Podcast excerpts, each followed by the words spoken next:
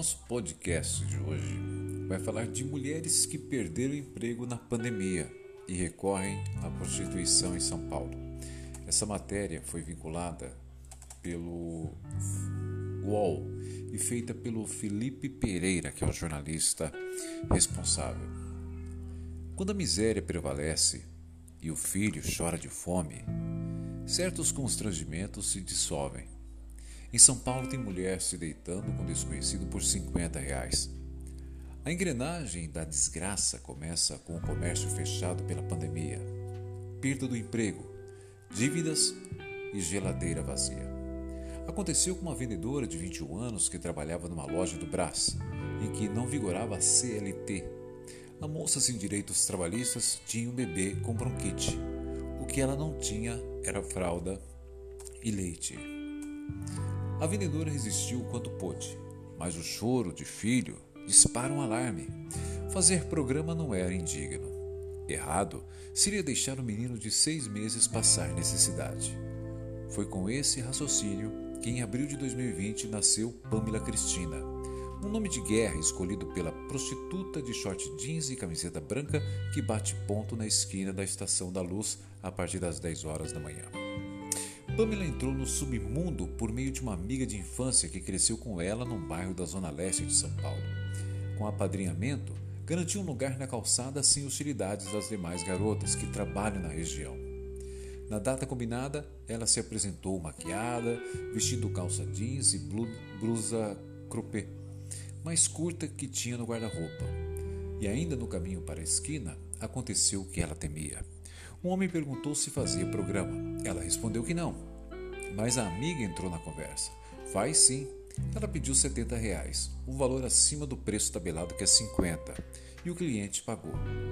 Fomos para um desses hotéisinhos que tem na luz. No caminho eu pensava em desistir e que precisava da grana. Ele entrou no quarto, tirou a roupa e fiquei chocada. Meio que tirei parte da roupa e falei: Oral só com camisinha.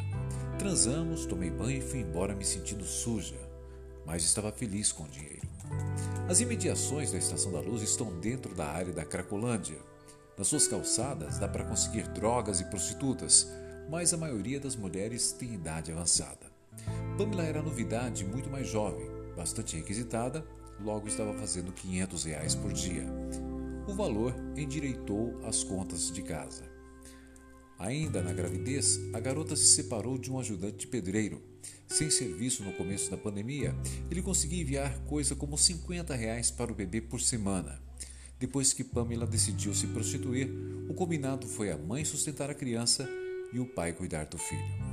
Hoje, os rendimentos não repetem o sucesso das primeiras semanas, mas são suficientes para bancar o filho. A garota não entrega dinheiro ao ex, leva compras, roupas, calçados e brinquedos.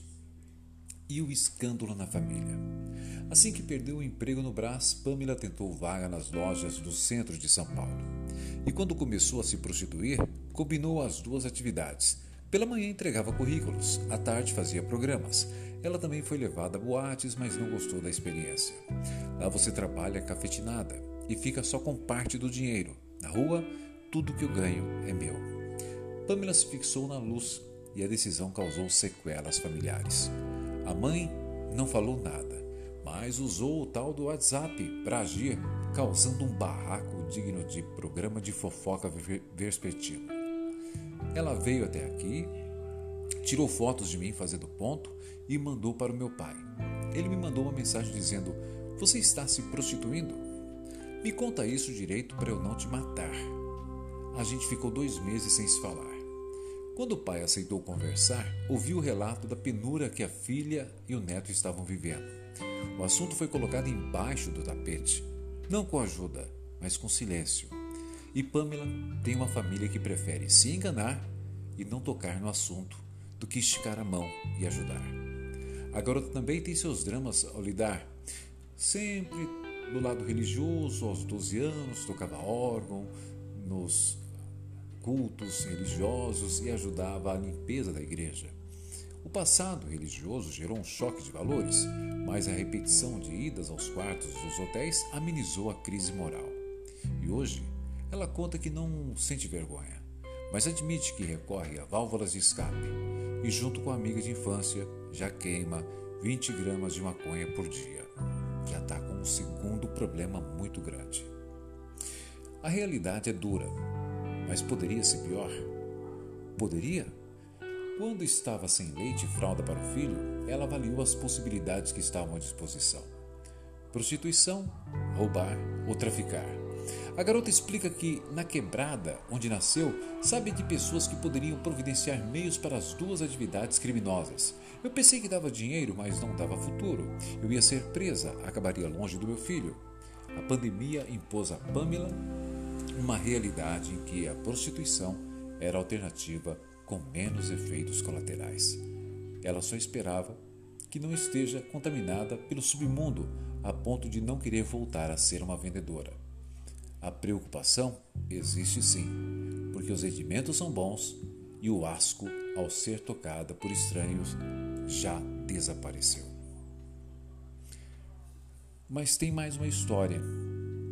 O ano de 2021 começou complicado na casa de uma cabeleireira de 40 anos. O fornecimento da cesta básica terminou e ela e o marido passaram dezembro comendo só arroz e feijão. Foi o cardápio até da ceia de Natal. A dieta limitada não impediu que a luz fosse cortada em janeiro. A conta d'água também estava atrasada e o pior de tudo, pela primeira vez desde o começo da pandemia, não havia 700 reais para pagar o aluguel. O risco de serem despejados mudou de patamar. Passou de uma preocupação distante a uma possibilidade. Dormir na rua apavorava essa mulher. O medo de roubo, estupro, assassinato faz apelar para um agiota. Com os mil reais recebidos, a cabeleireira pagou as contas atrasadas e colocou comida na geladeira. Mas o alívio não foi definitivo, foi provisório. O drama do empréstimo permanente.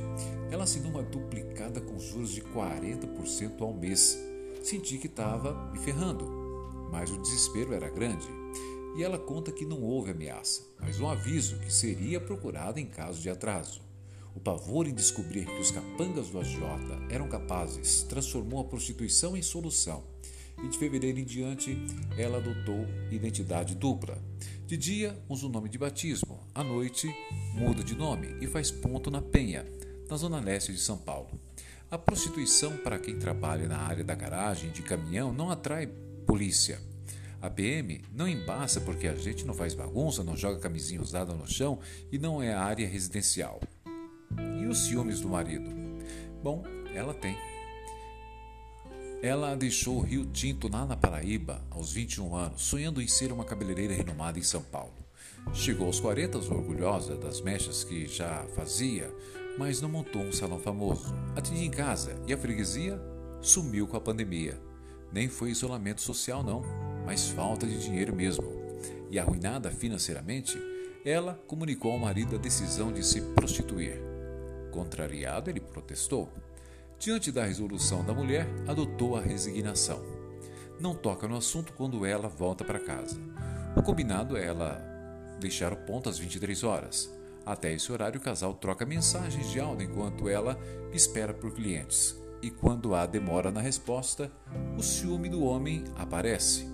Às vezes ele manda mensagem e fala que estou ocupada, e se eu demoro a mandar áudio, ele fala que estou fazendo romance ao invés de trabalho. Para preservar a parceria do casamento, o casal tenta manter a rotina sexual. Ela diz que estão juntos há oito anos, que não existia mais a empolgação do começo do relacionamento. Eles ficam somente nos finais de semana e nesses dias ela não dá expediente. Reserva o sábado e domingo para ele. São os dias em que ele fica em casa, e podemos estar juntos.